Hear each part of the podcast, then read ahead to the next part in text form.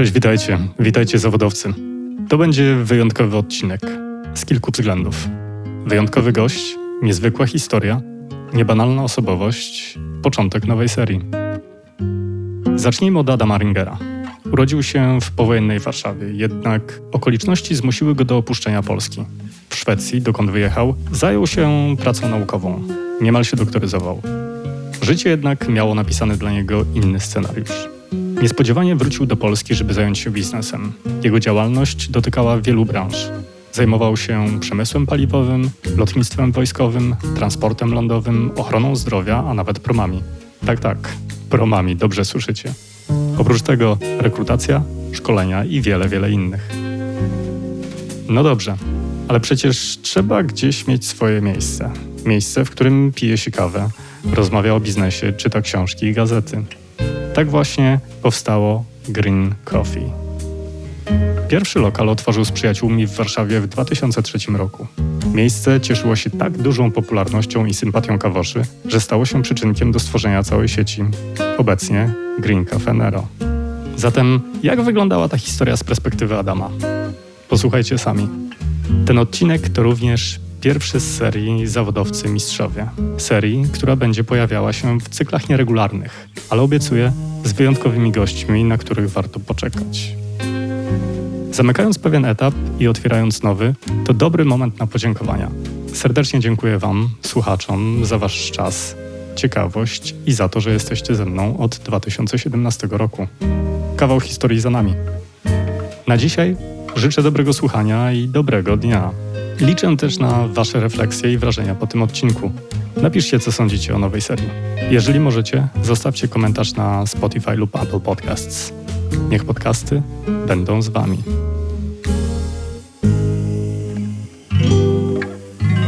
Adam, to ogromna przyjemność móc spotkać Cię na żywo i porozmawiać w zawodowcach, w których szukamy odpowiedzi na pytanie, dlaczego ludzie robią to, co robią. Czytałem ostatnio Twoją książkę na podwójnym espresso i Twoja historia też jest absolutnie fenomenalna. Robiłeś wiele w życiu. Wyczytałeś tam, dlaczego robię to, co robię? Nie znalazłem odpowiedzi na to pytanie. Wydaje mi się, że to jest w dużej mierze zbieg różnych okoliczności i wydarzeń. Dokładnie, dokładnie, bo to człowiek jak gdyby coś robi, zaczyna, albo mu coś wpadnie, no i potem to się już toczy i potem się robi teorię. Taką teorię post factum, że już od początku się myślało. W moim wieku ja wiem, że to nie do końca jest prawda, że bardzo często zamiary są zupełnie inne, a potem wychodzi z tego coś zupełnie innego, często sprzecznego z zamiarami w ogóle. Sprzecznego, co nie oznacza złego. Nie, nie, absolutnie nie. Absolutnie nie, że, co mówią, że piekło jest stworzone z, z dobrych chęci, tak, z dobrych uczynków. I na odwrót, oczywiście nie. No to jest jak gdyby olbrzymi wpływ otoczenia, zarówno pozytywny, jak i negatywny. Mhm. Wykorzystywanie możliwości. A my sami nie jesteśmy zawieszeni w próżni. No ale też jak gdyby cały czas to jest, że co innego miało być, a co innego się staje. No, z punktu widzenia jakiejś dłuższej perspektywy. Mhm. Green Caffè Nero kończy właśnie dwadzieścia lat. Minęło dwadzieścia lat od momentu, kiedy zaparzyliście pierwszą kawę w waszej pierwszej kawiarni na, na Marszałkowskiej. A ja mam do ciebie pytanie takie, czy pamiętasz swoją pierwszą kawę? W życiu? Mhm. Uuu, nie. Nie? Nie, nie, nie. Nie, ale to bardzo wcześnie, nie, nie pamiętam. Mhm. A to w, w takim razie wróćmy do czasów, kiedy byłeś nastolatkiem. Wiesz, w zawodowcach szukam odpowiedzi z moimi rozmówcami, z gośćmi. Odpowiedzi na pytanie, dlaczego ludzie robią to, co robią. Dlaczego stają się ludźmi, którymi są. Jak wyobrażałeś sobie siebie dorosłego? Czy miałeś jakieś wyobrażenie na temat tego, czym chciałbyś się zajmować, jak byłeś dzieckiem, nastolatkiem? Życie się potoczyło w zupełnie inną stronę, niż ja sobie myślałem. To prawda, czytałem ja, twoją książkę. No, jak byłem nastolatkiem, to sobie myślałem, że jestem warszawiakiem, który się lubi bawić. No i nagle w sześćdziesiątym ósmym roku mi powiedziano, że nie ma, że nie ma miejsca dla mnie tutaj. Czy, że I to był ja, jak gdyby okres potwornej zgrozy. Zgrozy i... No i była inwazja na Czechosłowację. To był taki gwóźdź do mojej ówczesnej polskiej trumny. Mhm. No i wtedy powiedziałem, że tu nie ma żadnej przyszłości. To, co ja sobie wyobrażałem, kim ja jestem, okazało się, że otoczenie sobie wyobraża zupełnie inaczej. No i w wieku lat dziewiętnastu, czyli jeszcze byłem nastolatkiem, tak? dziewiętnaście to jest dalej nastolatek. Wyjechałem z Polski i pojechałem do Szwecji, gdzie też sobie zupełnie inaczej to wyobrażałem, niż to było. No i w życiu mi nie wpadło na myśl, że za mojego życia komunizm upadł. Więc kto to w ogóle... To było wieczne, straszne i wieczne. Mhm. Ja pamiętam, pracowałem na Uniwersytecie w Sztokholmie, Wydział Nauk Politycznych, i jak się zaczął ten osiemdziesiąty dziewiąty rok, to myśmy mieli... Znaczy wszyscy, którzy w Sztokholmie zawodowo się zajmowali Europą Wschodnią, a ja byłem jednym, a było ich chyba mniej niż na palcach obu rąk. Jeszcze było sporo takich, co się Rosją zajmowali, no ale te, jak gdyby to, co się zajmowali Europą Wschodnią z punktu widzenia naukowego, no nie, nie mówię, bo tam pewnie w Ministerstwie Spraw Zagranicznych no to było trochę tych ludzi, zresztą oni byli zupełnie śmieszni, nie mieli pojęcia, co się dzieje. Tośmy się spotykali wtedy co tydzień i to było z, ze Szkoły Obrony, z Uniwersytetu, z Instytutu Spraw Międzynarodowych. Co tydzień i, i byliśmy równie zaskoczeni tym rozwojem, ta jesień. Mhm. Jesień osiemdziesiąt dziewięć. W Polsce już był rząd Mazowieckiego, a potem te wszystkie reżimy, które się waliły jeden za drugim, w ciągu paru tygodni, no to było tak cudowne, mhm. ale kompletnie nieoczekiwane. Nawet y, Gorbaczow, y, y, nawet jak on był i, i robił te reformy, czy reformy robiły jego, to jest też dobre zapytanie, kto robił co, no to nagle się okazało, że świat może wyglądać dużo piękniej niż y, nam się wyobrażało. Tak. I na świecie może pojawić się wolność. No, że wolność, no i te, taki optymizm, mhm. optymizm przyszłości, wow, koniec zimnej wojny, wszystko jest możliwe, wszystko jest otwarte. No i wtedy, jak, jak gdyby, ja pamiętam, było takie spotkanie, ktoś przyjechał z ówczesnych, z rządu mazowieckiego i spotkanie było w Sztokholmie i był taki apel, wracajcie do domu, bo was potrzebujemy. Do emigracji ogólnie. Tak. Macie doświadczenie, macie kontakty, my tego nie mamy. Jest wspólna sprawa i, i trzeba zacząć coś robić wspólnie. No, no dobrze, i... Adamie, no i nastała wolność, a mam do ciebie pytanie takie, jak ty rozumiesz wolność?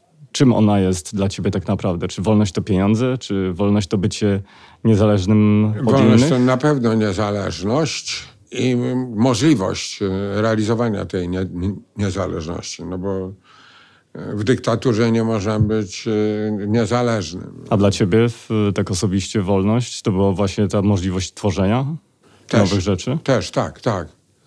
Im bardziej szalonych, tym większa wolność. Im bardziej szalonych pomysłów. Tych pomysłów było bardzo dużo. Wiesz co, jak tylko powiedziałeś o tym, zaświeciły ci się oczy i wróciłeś do tych twoich, twoich pomysłów. No tak, tak. Z tym, że to się często okazuje, że to, w co bardzo wierzymy, wcale nie wychodzi. Natomiast... No, ale przynajmniej czegoś się uczymy przy tym. Tak, tak. I to jak gdyby cała ta umiejętność, to jest umiejętność skojarzenia. Jak gdyby tu coś wiemy, tam coś wiemy, tu coś może być, tam coś może być. I jak to wszystko zawiązać w taki węzełek, żeby to się tworzyło, czyli robienie z niczego czegoś. To, to jest najciekawsze. Wiesz co, to ciekawe, że właśnie powiedziałeś o tym robieniu czegoś z niczego. Mam tak. zapisane dla ciebie pytanie, że właśnie podkreślasz, że najbardziej pasjonujące w życiu jest tworzenie czegoś z niczego. Tak. Dlaczego, Adam? Ha, no bo nienawidzę rutyny. Mhm. To jest też chyba element wolności. Tak, no takie jak, jak gdyby powtarzania tego samego, ciągle tego samego z niewielkimi, z niewielkimi zmianami, a tutaj nagle się okazuje, że jest szansa stworzenia czegoś jak gdyby od podstaw lub prawie od podstaw, możliwości formowania tego, e, rozwoju, no to wtedy mi się oczy świecą. To mhm. ja kocham. A to może być w skali mikro, jak i makro. Ten, natomiast takie kompletne znużenie rutyną, powtarzalnością, ciągle to samo. Mhm. Czytałem o twoich projektach, które robiłeś i rzeczywiście no, to były te jedne z tych wielkich, między innymi Stena. A te małe projekty, pamiętasz, czym są dla ciebie takie małe projekty? Mnóstwo. To było bardzo to, co żeś wspominał, że nawet nieudane projekty uczą. Nie? Także tych projektów było setki. Mhm. Dokładnie setki, z czego bardzo niewiele wyszło. No ja na przykład zajmowałem się takimi dziwnymi sprawami jak e, odzyskiwanie gazu, czyli energii z gnojówki świńskiej. No, czytałem o tym.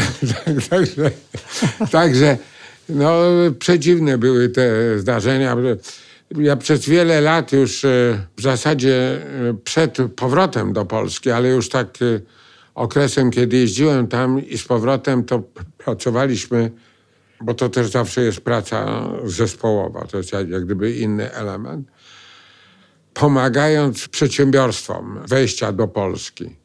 Głównie to były idee, żeby coś z Polski zakupić, albo coś zrobić, poprawić sieć wodociągów, podwyższyć wydajność energetyczną elektrociepłowni. Szczególnie, że to były czasy, że w Polsce tak naprawdę niczego nie było i za wszystkim trzeba było zaczynać od podstaw. No, okazywało, znaczy taki okres, w którym miałem wrażenie, czego się nie dotkniesz, to można z tego zrobić złoto. No to na przykład historia, którą opowiadam w książce, tak mi się wydaje, bo już nie pamiętam, to, to parę lat temu było o tej fabryce opon pod Olsztynem, mm-hmm. gdzie ciepło wylatywało, jak, jak gdyby z tej, z tej fabryki nikt nie myślał o odzysku ciepła, te, tego typu. I to były tysiące rzeczy, czegokolwiek się nie dotkniesz, no to można z tego zrobić złoto, można coś poprawić. Adam, a mam takie pytanie, skoro jest tyle tych pomysłów i w tyle tych projektów byłeś zaangażowany, jak wynajdujesz, jak określasz priorytety? Bo wszystkim nie możesz się zająć. Pracowałem długo jako konsultant. Mhm. Fajna praca, człowiek się wymądrza i tak nikt go nie słucha. Nie ma żadnej odpowiedzialności do niczego, bo tylko podpowiada. Jak nie wyjdzie, to zawsze można powiedzieć, że oni nie wiedzieli, co im mówi, a jak wyjdzie, to... Mhm. E, tylko tu jest ten problem, że nie można się wszystkim zajmować. Więc ja przez wiele lat pracowałem i fakturowałem za każdą moją godzinę. To wtedy były dla mnie, przychodzącego ze świata akademickiego, to były gigantyczne sumy. Ja potrafiłem w trzy dni zarobić, pracuję z jakąś firmą w Polsce, tyle co miałem przez miesiąc na Uniwersytecie mhm. w Sztokholmie. Ale oczywiście bardzo szybko się spostrzega, że doba ma tylko dwadzieścia cztery godziny, trzeba się wyspać, trzeba zjeść, trzeba z dziećmi porozmawiać, z żoną, ze znajomymi. Szczególnie więc, mając trójkę dzieci. Tak, i to wtedy one były bardzo małe. Więc trzeba sobie dobrać zespół. I to, o czym mówisz, o tych priorytetach, to jest kwestia formowania zespołu i, i liczenia, że on wie, co ma robić, a często wie dużo lepiej niż ja, co ma zrobić. Czy odniosłem dobre wrażenie, czytając twoją książkę na podwójnym espresso, że tworzenie tego zespołu i praca z ludźmi tymi samymi przez długie lata to jest twój sposób pracy? Można tak powiedzieć. Znaczy to jest ten dobór tego zespołu, który jest bardzo trudny. A potem się wszyscy razem się uczymy. No. Jak dobierasz tych ludzi? Z mojej perspektywy cię zapytam. Ja, wiesz, żyjąc i robiąc kolejne rzeczy, coraz bardziej dochodzę do wniosku, że powinienem słuchać się swojej intuicji. Czy ty masz podobnie? Czy na jakiej bazie, w jaki sposób szukałeś i decydowałeś się na współpracę z określonymi osobami? Znaczy intuicja to jest to, co my możemy sobie tak e, zdefiniować to po angielsku, to jak jest ten non-evidence-based knowledge. Exactly. Czyli takie y, bardzo często, bardzo często. Często to jest wbrew ludziom dookoła, bo te najlepsze rzeczy to jest realizowane wbrew zdrowemu rozsądkowi też. Mhm. Bo to jeżeli zdrowy rozsądek wszystkim to podpowiada, to nie ma w tym żadnego interesu, bo to wszyscy mogą zrobić. Czyli intuicja, która mówi, że to wyjdzie, nie? I zrób to Czy, inaczej niż wszyscy. Inaczej niż wszyscy i że to wyjdzie. Oczywiście bardzo często intuicja nas zawodzi. Nie? I to też trzeba... To jest forma nauki. Tak, tak. No ale ty, to formą nauki też jest no, to, że nam, jak, jak gdyby, jak mówią, że historia jest zwierciadłem życia, ale to nieprawda, no bo historia, jak już pisał mądrze Marx, powtarza się dwa razy. Znaczy zdarza się dwa razy, ale ten drugi raz jest jako karykatura tego pierwszego razu. Więc, więc to, że nam intuicja podpowiedziała dobrze, to nie znaczy, że nam podpowie, podpowie drugi, drugi raz dobrze. I na odwrót. Czyli to jest stałe eksperymentowanie, przymierzanie się, której to zauważyłem w ostatnich latach, maleje ta chęć z wiekiem. Naprawdę? Tak. O, to ciekawe, co mówisz. Tak. Myślałem, że jest zupełnie odwrotnie. No, to może...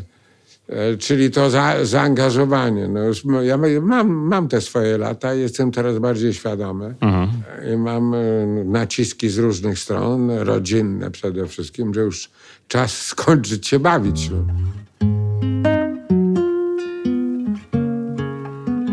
No dobrze, wróćmy jeszcze do twoich początków, Adam. I chciałem cię zapytać, kto był dla ciebie wzorem? Ja się bardzo dużo uczyłem od, od szefów firm, z którymi pracowałem, bo ja ostatni raz byłem zatrudniony. E, to na uczelni? Był, tak.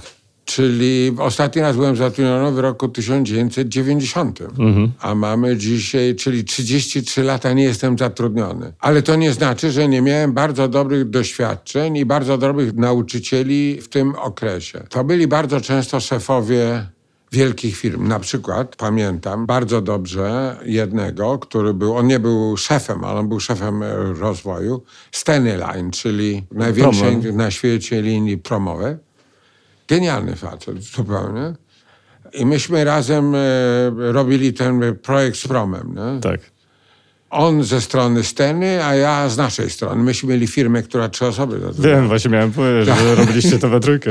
Tak. I sposób, w jaki on podchodził, jak on to widział, ale to mogło być w skali makro i w skali mi- mikro. Dam przykład. W skali mikro, jak żeśmy otworzyli ten prom, linię promową, to był terminal. No i do tego terminalu przychodzili klienci. Zatrudnieni byli, warunkiem zatrudnienia ludzi w kasach to było, że oni musieli dwa języki znać. Tak. Szwedzki i polski, bo byli szwedcy turyści i byli polscy. No więc żeśmy ich rekrutowali z Wydziału Skandynawskiego Uniwersytetu Gdańskiego. I oni może znali szwedzki i polski, ale o obsłudze nie mieli pojęcia. Aha. I pamiętam taki mały, mały moment, którego on mnie nauczył, który mówi, że jeżeli jest klient z problemem, stoi kolejka, tak? Tak. Po zakupie biletów albo do sprawdzenia, jeżeli jest, to trzeba go natychmiast zabrać obok, żeby ten problem rozwiązać. No? Pisałeś też o tym w książce, też, że ja, robisz to samo. W... Nie pamiętam, no. Ale jak to teraz powtarzam, to znaczy, jak, jakby się oszukiwało, to jest trudno zapamiętać. To jest ten moment. A wiesz, to śmieszne, że ja też zawsze podkreślam, że muszę mówić prawdę, bo mam taką słabą pamięć, że czasami nie pamiętam faktów. Ale, ale to mnie na przykład doprowadza do szału za każdym razem, jak jestem na lotnisku. Mhm. I jestem, jak sprawdzają, gdzie jedna, jedna osoba, bo ona gdzieś tam coś ma, blokuje czterdzieści innych i to przesuwanie się tych pasażerów jest pozorne i wtedy ja sobie myślę, ale on też w skali, jak gdyby w skali makro, czyli stworzenie tego całego systemu, no on nam zawierzył nam statki, nie? I tylko na gębę w sumie, nie? Ale chyba dlatego, że zobaczył ten wasz błysk wokół, doświadczenie i chęć działania. No, myśmy to, jak ja nam opisuję, czyli takie porozumienie, to było jedno śniadanie. Mhm. Śniadanie w hotelu w Gdyni i ja go nie znałem, on mnie nie znał. Ja potem wiem, że on sprawdzał. To nie było tak, że... No właśnie, bo ty jesteś najlepszym przykładem osoby, która buduje swój biznes w oparciu o tak zwane word of mouth. No bo to jest... No, myśmy w ciągu półtorej godziny na śniadaniu, nie znając się nawzajem, zrobiliśmy schemat, jak to ma działać. Nie? Jak to ma działać, że on... powierza nam, bo ja miałem wspólników też wtedy, tak, było nas dwóch, że on nam powierza statek wartości dziesiątków milionów dolarów. Nie? Mhm. Czytałem e, utrzymanie statku trzydzieści tysięcy dolarów dziennie. trzydzieści tysięcy dolarów dziennie. Ja mówię buce, bo to się tak mówi, zdrobnienie. my nie mamy tych pieniędzy. I on wtedy powiedział genialną rzecz, mhm. że jak jest dobry pomysł, to pieniądze się znajdą. I to jest ta nauka. Nie? Dobry pomysł, energia i otwartość no na tak, to, że tak, jesteśmy ale w stanie... żeby pieniądze to się znajdą. I, i, i to były takie jak, jak gdyby wnioski, które ja chłonęłem wtedy. Mhm. Ja studiowałem ekonomikę tak. przedsiębiorstw, no ale nigdy nie pracowałem ja, jak gdyby w rozwijaniu przedsiębiorstw. To, to wszystko nagle... Ale spadło. Miałeś, odnoszę takie wrażenie, że może nie byłeś pracownikiem, ale miałeś na kogo patrzeć i kogo podpatrywać. Miałeś wzorce. Niewątpliwie. Mhm. I to były... Ja pamiętam... Uczysz się właśnie na zasadzie posiadania takiego role modela, czyli osoby, od której obserwujesz. Ukradzione myśli i ukradzione... Mhm. Ukradzione, brzydkie słowo. Zaadoptowane. Zaadoptowane myśli. Przypomniała mi się jednak serio, o której na pewno nie mówię. Moja siostra była wrzeniona w, w Sztokholmie w bardzo bogatą rodzinę, gdzie nestorem tej rodziny był człowiek niezwykle majętny i taki organizator biznesu. Jak dostałem pierwsze propozycje, żeby zacząć pracować tutaj, no to nie wiedziałem, jak to wycenić. Czyli nie miałem zielonego pojęcia, jak to zrobić. Umówiłem się z nim, znałem go, widziałem go dwa razy wcześniej. Umówiłem się z nim, to już był bardzo starszy pan, oczywiście już dawno nie żyje. I on mi mówi tak, słuchaj, jedna rzecz, nigdy się nie umawiaj na stawki godzinowe. Zawsze się umawiaj za to, co zrobisz. Bo jak będziesz się umawiał na stawki godzinowe, to będziesz wyrobnikiem, a nie przedsiębiorcą. Ale to wiemy, to jest łatwiej powiedzieć, niż wydębić takie, takie umowy. No. Tak. Ale to były, to były takie jak gdyby tu zdanie, tam zdanie. Przyglądanie się, jak oni myślą.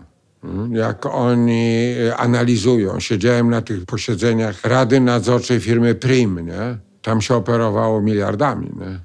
A potem ja wracałem do tych moich złotówek w innych biznesach. Jak sądzisz, ile może być warta lista i książka adresowa w twoim telefonie? Ja nie chcę nikomu tego sprzedać. Jest to rzecz bezcenna chyba, prawda? W pewnym sensie, ale ona się potwornie... To jest tak jak z warzywami. One bardzo szybko gniją. Naprawdę? Tak. Hmm. To znaczy... Yy, Myślałem, no bo że powiesz się... zupełnie coś innego, że yy, nie, kontakty jest, trwają jest lata. Szereg, jest szereg kontaktów, które ja utrzymuję. Mhm. Po tylu latach. Część jest szokująca. A propos tego Busewera, o którym wspomniałem, to on mi taki numer wyciął, yy, bo... To było przez lato, na jesieni tego, ja do niego dzwonię, a on mówi, chciałem ci powiedzieć, że ja właśnie zmieniam firmę. Aha. I zostawił mnie z, na pastwę następców, a to jest najgorsze, co może być, bo oni muszą Zaczynasz udowodnić... Zaczynasz od początku i muszą udowodnić, że, że on miał, miał... Ale największym błędem było, że miał kontakt ze mną. Tak. Ale y, jest część kontaktów, które rzeczywiście utrzymuje mhm. do dzisiaj dnia. Ale to są towarzyskie. No bo ale nigdy nie wiadomo, co z tych towarzyskich kontaktów wyniknie. Ja dostaję co najmniej raz w tygodniu propozycję biznesową. Mm-hmm. No. A co najmniej trzy razy w tygodniu, żebym wydał pieniądze na jakiś szczytny cel. Także tego jest, jest bardzo dużo. No ale to, ja ten element wieku podkreślam. No, to znaczy, bo on się staje coraz bardziej ważny. No. Mm-hmm. Moja żona jest na emeryturze. Ja tutaj przyjeżdżam rano, ona sobie czyta... w łóżku. Każdy ona, robi to, co lubi. Tydzień temu wróciliśmy z wa- wakacji, a ona w przyszłym tygodniu sobie jedzie na następne wakacje. No ale słuchaj, jak ktoś jest lingwistą, zna siedem języków, to no tak, jeżdżenie ona, po świecie ale... to czysta przyjemność. Widzę, że przeczytałeś dokładnie. Tak.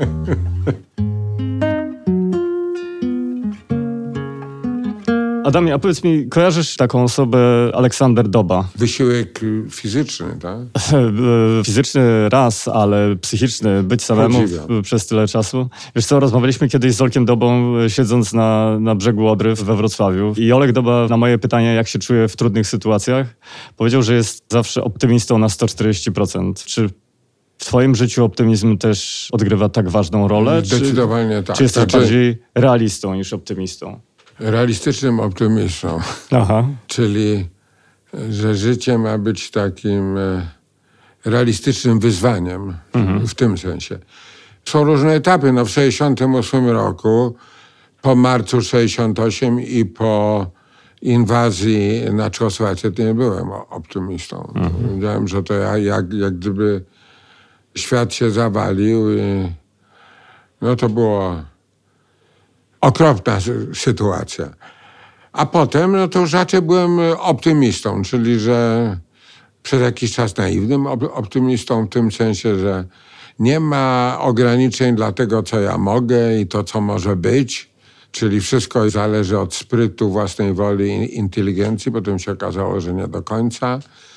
Generalnie jestem op- optymistą. No mamy tutaj weźmy taki przykład, który się powtarza co tydzień w tym pokoju, kiedy mamy zebranie managementu i mamy tam, no teraz na przykład dyskutujemy dzisiaj rano, śmieli, mhm. budżet, nie? I budżet to jest jak gdyby oczekiwania tego, co się stanie za rok.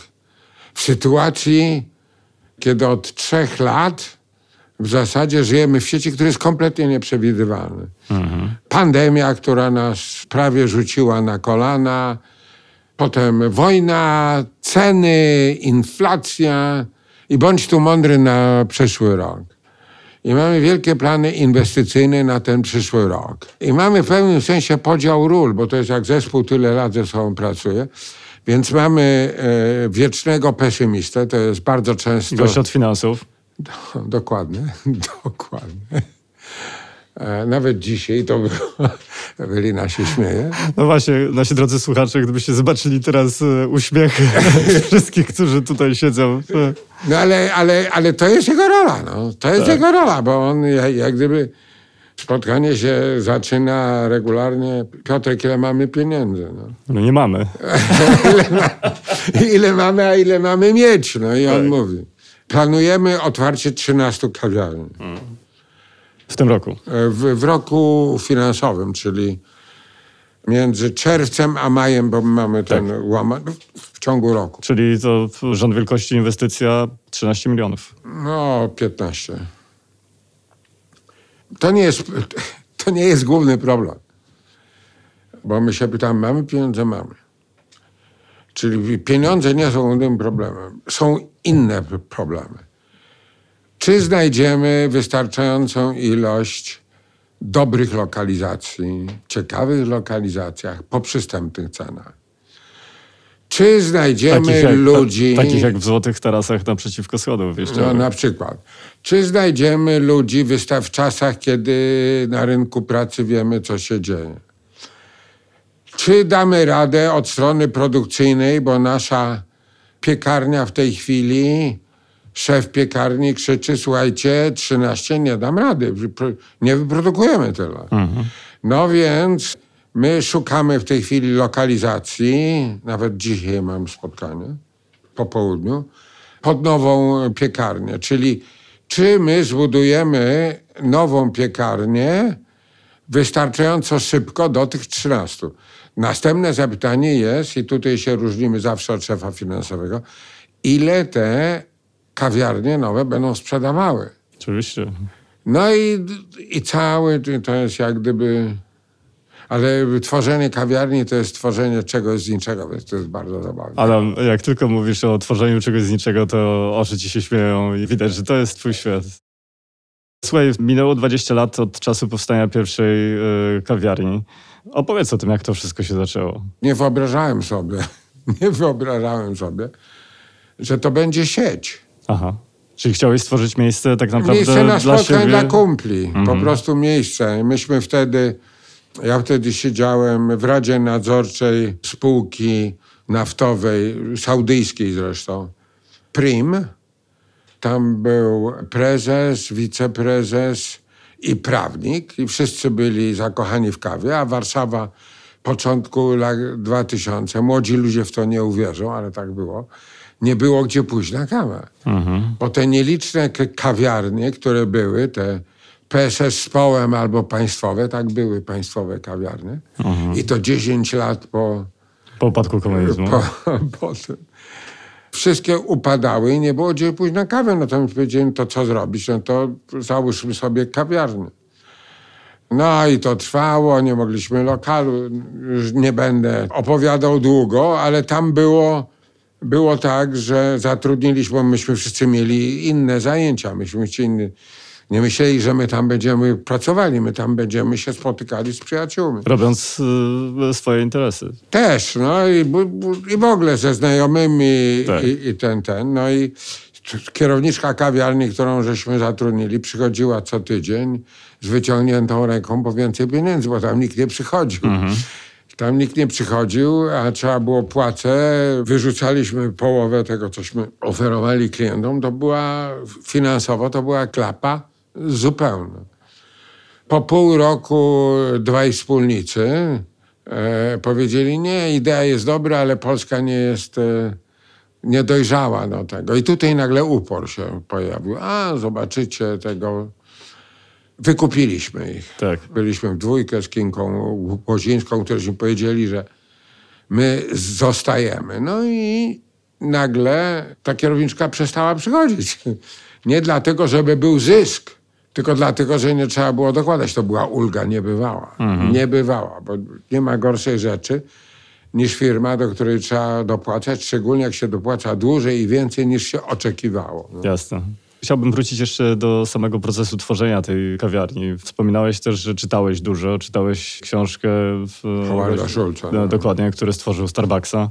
Wspominałeś o tym, że jeździłeś na zachód, podpatrując kawiarnie sieciowe, jak wyglądają. Opowiesz tak. coś o tym procesie tworzenia tej pierwszej kawiarni? Od momentu pierwszego pomysłu do otwarcia i w... podania pierwszej kawy trwał dwa lata. Tak, tak, tak. No to było... Ale to było zabawne, a myśmy mieli kupę roboty. To chyba był ten okres, kiedy ja się zajmowałem sprzedawaniem samolotu wojskowego. Tak. No. Więc tam miałem kupę roboty, tak. No, bo tam trzeba było organizować lobby przemysłowe. Także ja miałem mnóstwo, bo to d- dwa lata, więc ja nie byłem skoncentrowanym na tym w ogóle, nie? Na, na, mhm. na tym tym. Ale to zajęło, tylko że wszyscy, cała ta czwórka, która była, była bardzo profesjonalna.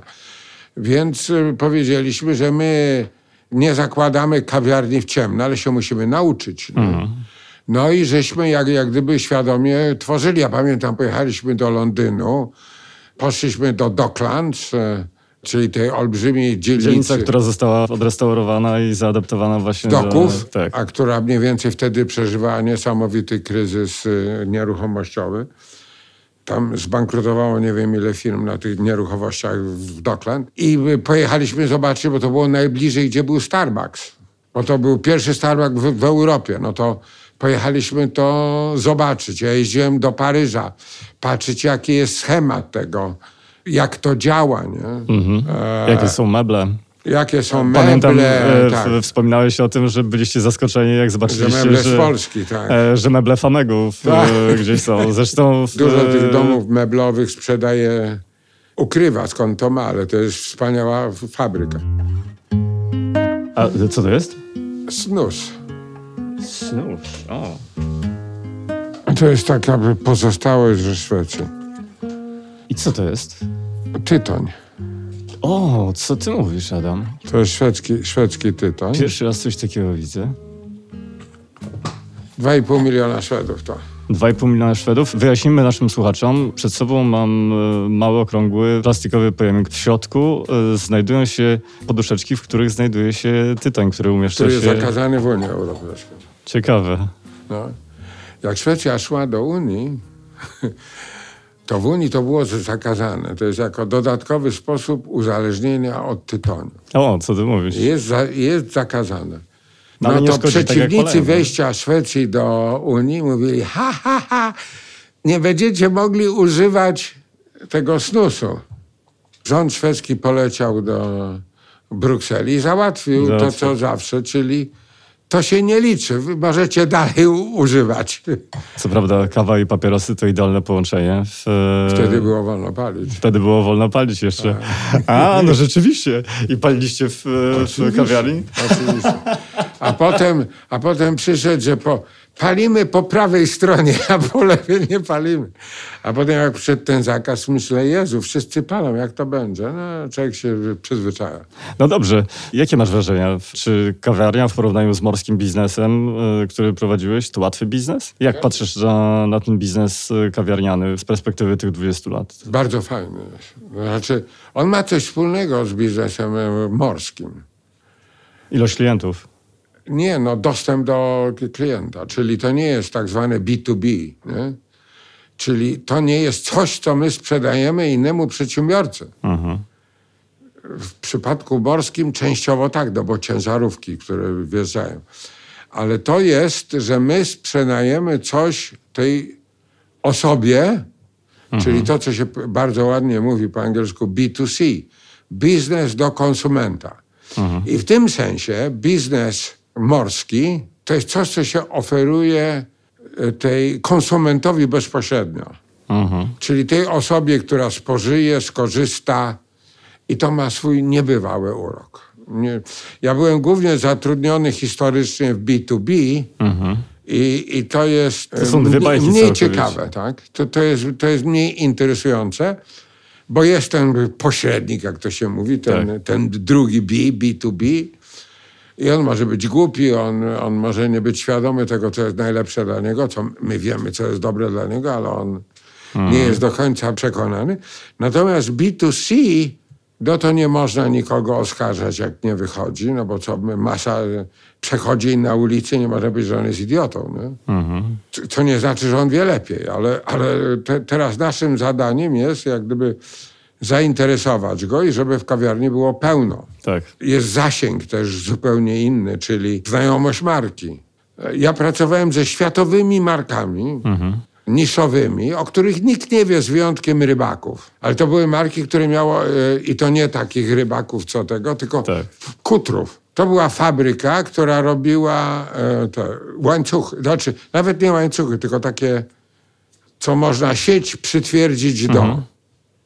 I myśmy, myśmy sprzedawali ich rzeczy, to by przychodziły zamówienia z Korei, z Chin i oni sprzedawali dając próbki. No ale z kawą jest trochę podobnie. Czy nie było tak, że na początku robiliście również samplingi? I... My dzisiaj też robimy. Nie, nie, nie, nie. Zgoda. Chodzi mi o to, jaki jest społeczny impact tego, co się robi, a, a szczególnie w gronie jak gdyby znajomych, nie? Tak. Bo gdziekolwiek ja nie, nie pójdę, no to...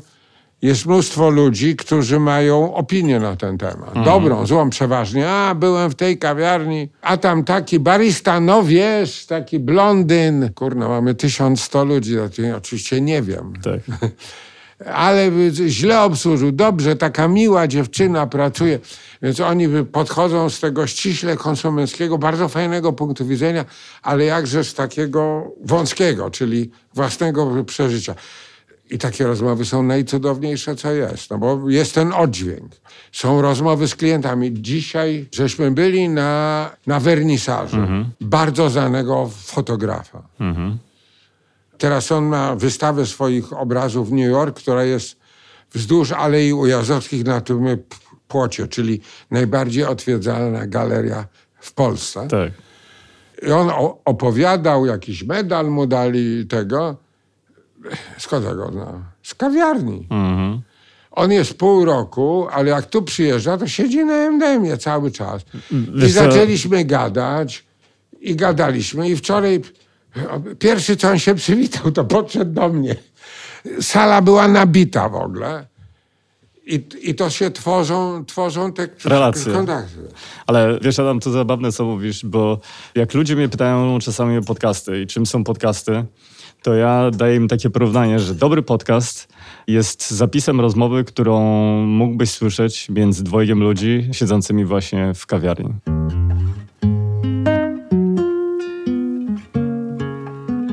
Co zmieniło się przez te dwadzieścia lat w biznesie, w podejściu do klienta, w sposobie prowadzenia tego przedsięwzięcia całego? Czego się nauczyłeś? Co I co pozostało prowadzić? niezmienione. Tak? I co pozostało niezmienione. Ciekaw jestem. Pozostało niezmienione potrzeba klienta. Klient w centrum. No to nie ulega wątpliwości, ale ten klient, to nie tylko klient jest ważny dla nas, ale my jesteśmy potwornie ważni dla klienta. Cała nadzieja w kawie w końcu. No i danie temu klientowi miejsca w, w, w tym w przestrzeni miejskiej. Tak. Czyli wyrwanie go z anonimowości wielkiego miasta. Myśmy to świetnie mogli obserwować teraz, jak była pandemia. W tych okresach, gdzie mogliśmy działać w środku. Ludzie pracowali zdalnie, czyli siedzieli koło mieszkań, ale w pewnym momencie nie wytrzymywali. Siedzi cały dzień, się gapić w ekran. Więc co oni robili? Brali ten, tego laptopa i schodzili na dół do tego gwaru, bo nie mogli żyć bez innych ludzi, bez, bez widzenia, bez patrzenia.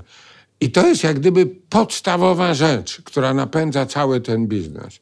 Potrzeba spotkania, potrzeba oglądania, potrzeba jakiejś takiej chwili dla siebie, potrzeba pracy. Mhm. I to wszystko daje kawiarnia. To się nie zmieniło. Oczywiście technologia się zmieniła, nie było Wi-Fi'u, jak myśmy w każdym razie. Te wszystkie potrzeby są same. Całe otoczenie wokół się zmieniło. Jak na początku było tak, że naszym klientem była prawie wyłącznie młoda kobieta z koleżanką. Mhm. Tak do dzisiaj jest najważniejszą grupą, ale nagle mamy emerytów, co było nie do pomyślenia. Jak ja wchodziłem do kawiarni, to średnia wieku podskakiwała natychmiast w sposób znaczny. Czyli teraz mamy wszystkie, mamy wszystkie grupy wiekowe, mamy emerytów. Ale słuchaj, to jest właśnie to, co kocham w Placu Narutowicza, na który przychodzą dokładnie tak, jak mówisz, młodzi ludzie, ale są też osoby starsze, emeryci, którzy traktują wyjście do kawiarni jako, jako wydarzenie święto, tygodnia, jako tak. wydarzenie, wspaniałą codzienność tak. razem ze swoim psem. To są znajomymi. Bogaci emeryci. No. Tak. Ale są... życzmy sobie, żeby takich było jak najwięcej. Nie no, ewidentnie.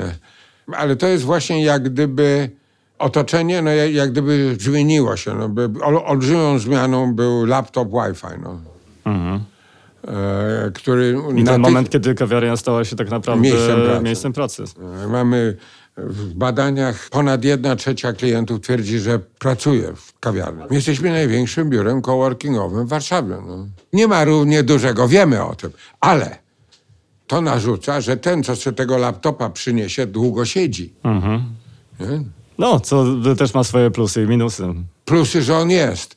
Minusy, że często jest brak miejsca. Przecież Aha. nie pójdziemy do niego, nie powiemy kochana panie, pani, pan kupił kawę dwie godziny temu, a tu pan nam blokuje miejsce. No tego nie zrobimy. To, co możemy robić? Większe kawiarnie. Przecież nasza pierwsza kawiarnia miała siedemdziesiąt metrów kwadratowych. Dokładnie. Dzisiaj w tym samym miejscu udało się, bo poszerzyć zbankrutował lokal. Ktoś obok. Jest dwieście dziesięć i jest za mało. Nie w lecie, bo są ogródki, tak. ale bardzo często brakuje miejsc. Także i to blokują, jak... Weźmiemy Uniwę, mamy dwie kawiarnie ubóstwiane przez studentów. Jedna jest na Wareckiej, a druga jest przy wejściu do uniwersytetu. No to ja wiem, że tam w sesji czterech studentów siedzi cztery pięć godzin i, i dzieli się jedną herbatą. Bo nasza herbata ma prawie pół litra, a kawa zimna to już nie taka tego, więc oni się dzielą tą herbatą. No, no ale to jest jak gdyby rynek, e, zmienił się rynek. Ale oni potem, Adam, e, dorosną, a ich ulubioną kawiarnią zostanie cały czas Green Caffè. Na pewno, na pewno. I oni, jak nie będą się uczyli do sesji, to i tak będą wpadali. No, to, to, I to jest to, co jest fantastyczne w tym biznesie, co, co się nauczyłem, że to jest... biznes wieczny. We Włoszech jest pełno kawiarni, że mają po trzysta lat. No ale Adam, no, dziękuję, że mówisz o, o Włoszech. No, dla mnie to było największe święto zawsze, jak byłem we Włoszech i potrafiłem, wiesz, tankować samochód i poprosić o kawę na stacji benzynowej, która kosztowała pół euro albo euro i była po prostu Świetne. kapitalna. No, jeszcze, jeszcze, ja wiem, jeszcze jeden kraj, gdzie jest taka... Dwa kraje. O. Portugalia, Portugalia chyba jest jeszcze lepsza i Chorwacja, żeby było wielkie zdziwienie, ale nie zapominajmy, że to była włoska kolonia przez tyle lat. Tak. Tak. To jest prawda. O, oczywiście za chwilę się zapytasz, jak to jest możliwe, bo już za pół euro to nie kupisz we Włoszech, ale za półtorej może, może kupisz i wieczne pytanie, dlaczego we Włoszech jest za półtorej, a u was, kurczę, nie wiem, za trzy mhm. czy trzy i pół euro. Nie? No to jest wiele wytłumaczeń.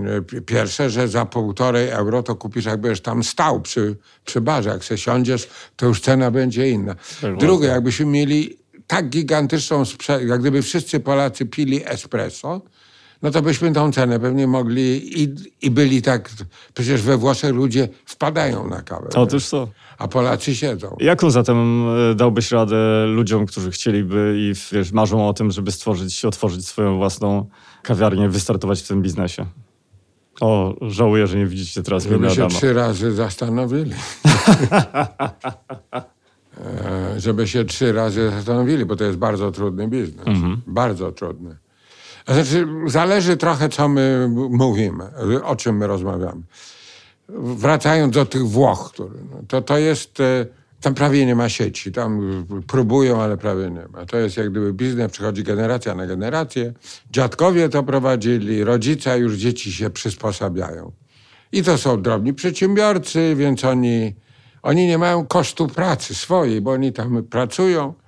Drobni przedsiębiorcy nie liczą swojej pracy jako kosztu, bo i tak tam są, nie? Tak. No to wtedy... I to jest element ich życia, nie to jest element obowiąz- ich, przykry tak, obowiązek, to jest element codzienny. Ich życia, oni tam i są, ale to nie są przedsiębiorstwa, które są na rozwój. To jest po prostu sposób na życie. Bardzo fajny, pewnie znają wszystkich sąsiadów, imiona wszystkich wnuków i imiona wszystkich dziadków. I jeżeli ktoś chce założyć kawiarnię i stać żoną z koleżanką, zakładając, że to nie doprowadzi do szybkiego rozwoju lub że się nie pokłócą, co się bardzo często zdarza, zakładając, że jak sobie robią jakiś biznesplan, ile ich to będzie kosztowało, na końcu pomnożą to przez liczbę pi, czyli trzy przecinek czternaście, to wszyscy pamiętamy, bo to będzie trzy razy więcej niż im się wydaje. I tego czasu, jeżeli są przewidywalni, że, że będzie jakiś czas, do którego będą dokładali, przemnożą znowu przez liczbę pi i stwierdzą, że mają pieniądze, mhm. i jakiś pomysł oryginalny. A z ciekawości zapytam, pijasz tonikę espresso? Nie. O, ciekawe. A próbowałeś anty, w ogóle? A, antyreklama? Nie, a próbowałeś w tonikę espresso? O. Ja piję espresso. Okej. Okay. Czy najwyższą formą zaufania jest kontrola w prowadzeniu biznesu? Nie. Nie? Powiem ci, dlaczego zadaję ci to pytanie, bo również w książce pisałeś między innymi o tym, o aplikacji, dzięki y, której kontrolujesz to, ile jaki barista ma przychodu, jakie robi wyniki i tak dalej. Szczerze, zdjąłem to. Aha. Znaczy, tą a- aplikację zdjąłem. Mhm. I kto się nią zajmuje? U nas dział operacji. Ale to nie jest, że ja kontroluję, ile ten barista. Aha. Ona dawała możliwość techniczną, czy daje. Tak. Ale też doprowadza do takiej małostkowości i tego, że ciągle a, jak leci. Wystarczy raport dzienny, który przychodzi mhm. o godzinie siódma trzydzieści następnego dnia. Mhm. Zawsze codziennie o siódma trzydzieści przychodzi raport, który jest podsumowaniem tego, co było. Dobra lektura do pierwszego espresso. E, tak, szybka. Bo tam jest porównanie, ile żeśmy rok temu w danej kawiarni, tydzień temu, no tam jest szereg takich key figures, jak się to mówi po polsku nawet nie. No. Kluczowych wskaźników, tak? Tak, tak, dokładnie.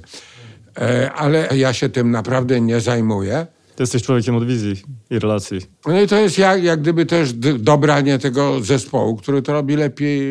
No właśnie, to zapytam jeszcze raz cię o to, jaka jest recepta na budowanie tych długoletnich relacji? Bo w, szefem H R-ów Green Caffè Nero jest y, cały czas ta sama osoba od samego początku. Tak, Ania.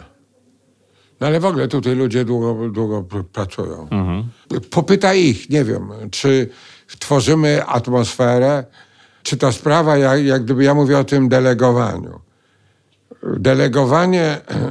Niektórym można mniej, niektórym można więcej. Nie dlatego, że to są złe osoby, ale są pewne rzeczy, które są przywiązane, za które ja odpowiadam osobiście. To jest właśnie ta decyzja o wejściu w nową lokalizację, budowie nowej, bo to jest najbardziej niebezpieczna decyzja, jaką można podjąć. Tak. No bo jak nie wyjdzie, no to można dopłacać latami. Dzisiaj rozmawialiśmy, dzisiaj na zebraniu o zamknięciu kawiarni, która nas kosztowała trzy przecinek siedem miliona złotych. Mhm. Na minus. Okay? Czyli według wszelkich definicji Inwestycja nieudana. Na szczęście mamy bardzo mało takich, ale można się przejechać. Więc tutaj nie mogę oddelegować. Tu możemy gadać, ale tak. Jest taki moment, kiedy ja tą decyzję muszę podjąć. I oprócz tego tam jest dużo tego, co żeś zaczął od tej intuicji. Nie? Tego, skąd wieje wiatr. Nie? Tak. E, tego, tego, bo mogą być wskaźniki, które mówią, że nie i ten moment... Ale ani... ważne jest to, co czujesz. Tak. No ja, mhm. Oczywiście wszystkie, które są, to ja zawsze mówiłem tak. Mhm. Pomyliłem się, jak mamy siedemdziesiąt, myśmy zamknęli z takich przyczyn, że myśmy sami wyszli, a nie, że dom do tak, renowacji tak, tak. był ten, to dwie. Dwie. Gratulacje. Dobrze mówię? Tak, dwie. No i to dzisiaj jest decyzja, że wychodzimy. Druga. Mhm. A gdzie, gdzie na świecie teraz są takie możliwości, jak w Polsce w latach dziewięćdziesiątych? To jest inny globus w tej chwili niż był w latach dziewięćdziesiątych. Zupełnie. Ten światowy obraz e, tej naj, naiwnego optymizmu lat dziewięćdziesiątych się skończył. Mhm. Mamy sytuację niewyobrażalną, czyli długotrwała, pełnoskalowa wojna w Europie. Mhm. Przecież ten osiemdziesiąty dziewiąty rok miał być końcem wszystkich wojen. Nie? Jak spojrzymy na tą polityczną mapę świata, to ona jest przerażająca. Mhm. W sensie tego prawicowego populizmu, który zagraża podstawowym założeniom demokracji.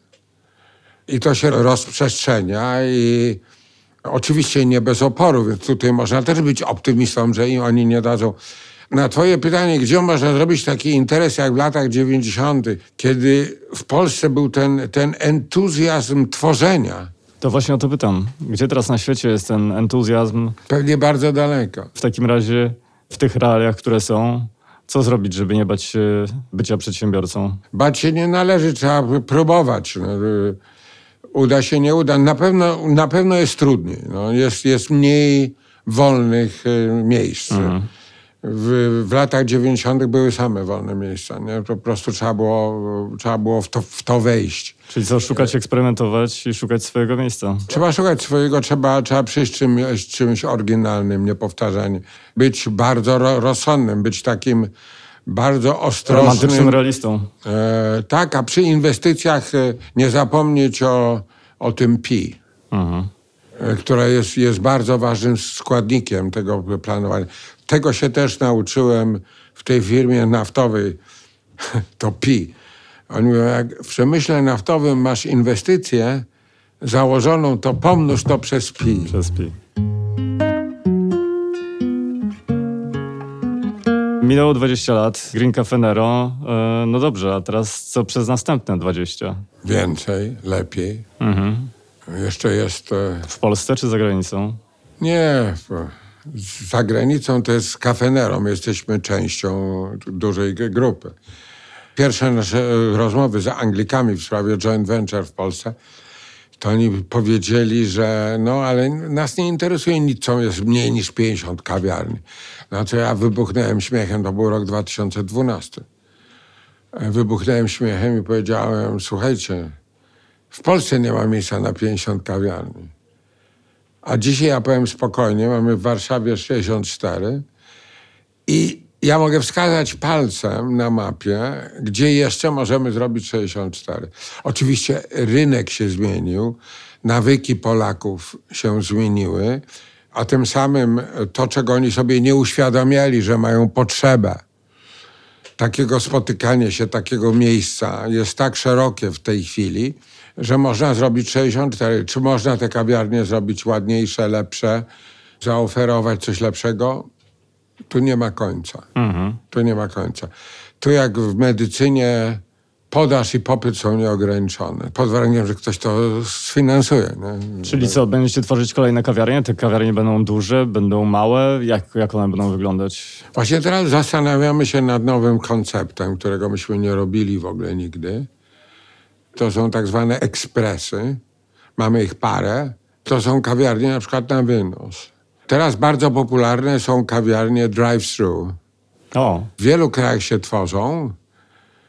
To jest trochę przeciwko tej naszej idei, tej idei posiedzenia, ale to jest też, że jeżeli rynek w tą stronę idzie, to nie można udawać, że się nic nie dzieje.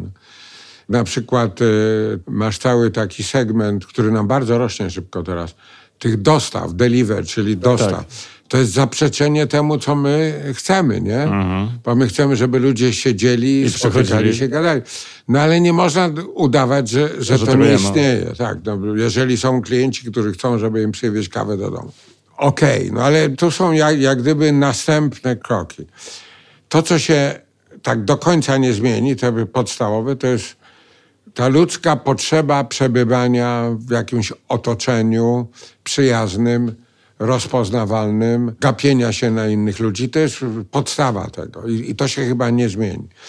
A ja mówię więcej, lepiej. Jeszcze ile jest środowisk, gdzie nas w ogóle nie ma, gdzie nie, nie słyszeli o nas. Czyli co, kawiarnia ma stać się po prostu stałym elementem codzienności? Ja powiem, że w wielkich miastach już jest, nie? No i mamy ponad osiemset tysięcy klientów miesięcznie, co nie znaczy, że to jest osiemset tysięcy różnych ludzi, tylko to jest, tak. e, e, nie wiem ile, sto tysięcy czy sto pięćdziesiąt, które do nas często przychodzi. Tak. No, są konkurenci niezależni. A w, widziałeś kawę w abonamencie? Jest to ciekawy pomysł. Jest to bardzo ciekawy pomysł. Szczególnie, że świat bardzo idzie w stronę abonamentów. To od Netflixa się... Mam abonamenty na wszystko. Na, na filmy, na radio, telewizję, no, samochody. My z piekarnią naszą ro, robimy bardzo ciekawy projekt. To jest prenumerata chleba. Jeżeli zaprenumerujesz, to będziesz miał codziennie, albo ile razy w tygodniu chcesz, chleb z pieca dowieziony pod twoje drzwi. No ale słuchaj, ja pamiętam, rozmawialiśmy z moją żoną ostatnio na ten temat. Pamiętam czasy, jak codziennością było świeże mleko, e, świeże mleko pod drzwiami codziennie. To aż tyle lat masz? Nie powiedziałem. Ale pamiętam to świetnie. Dziękuję, Adam. Pamiętam to świetnie. Ale, ale żeby pójść jak gdyby w prenumeratę chleba. I tutaj ten element, no bo kto nie lubi chleba z pieca, no wtedy jest y, najlepszy jak gdyby. I zagwarantowanie. I mamy, robimy to eksperymentalnie. W tej chwili to trzeba przemyśleć. To jest projekt, który potencjalnie może być bardzo duży. Więc dlaczego nie prenumerata kawy? Ja znam co najmniej jedną sporą sieć w Skandynawii, która to robi. Espresso House, oni, oni to robią. Nie wiem, jakie są wyniki tego. Oni zaczęli od tego, że zaczęli ograniczać nie każdą kawę, tylko przelewową kawę. I, i więc, więc to jest też na pograniczu. Ale uważam, że to jest bardzo ciekawy pomysł, bo on, on łączy to... On łączy wiele, wiele, wiele rzeczy. Czyli co, kawa w abonamencie to realna rzeczywistość i realna przyszłość. Adam, serdecznie ci dziękuję za rozmowę. Dziękuję bardzo. Dzięki za dzisiaj. Dzięki za wasz czas. Do usłyszenia w kolejnym odcinku z Mistrzami. Zdjęcia Mariusz Pijka. Wideo Jan Toruński. Montaż audio Kamil Sołdacki.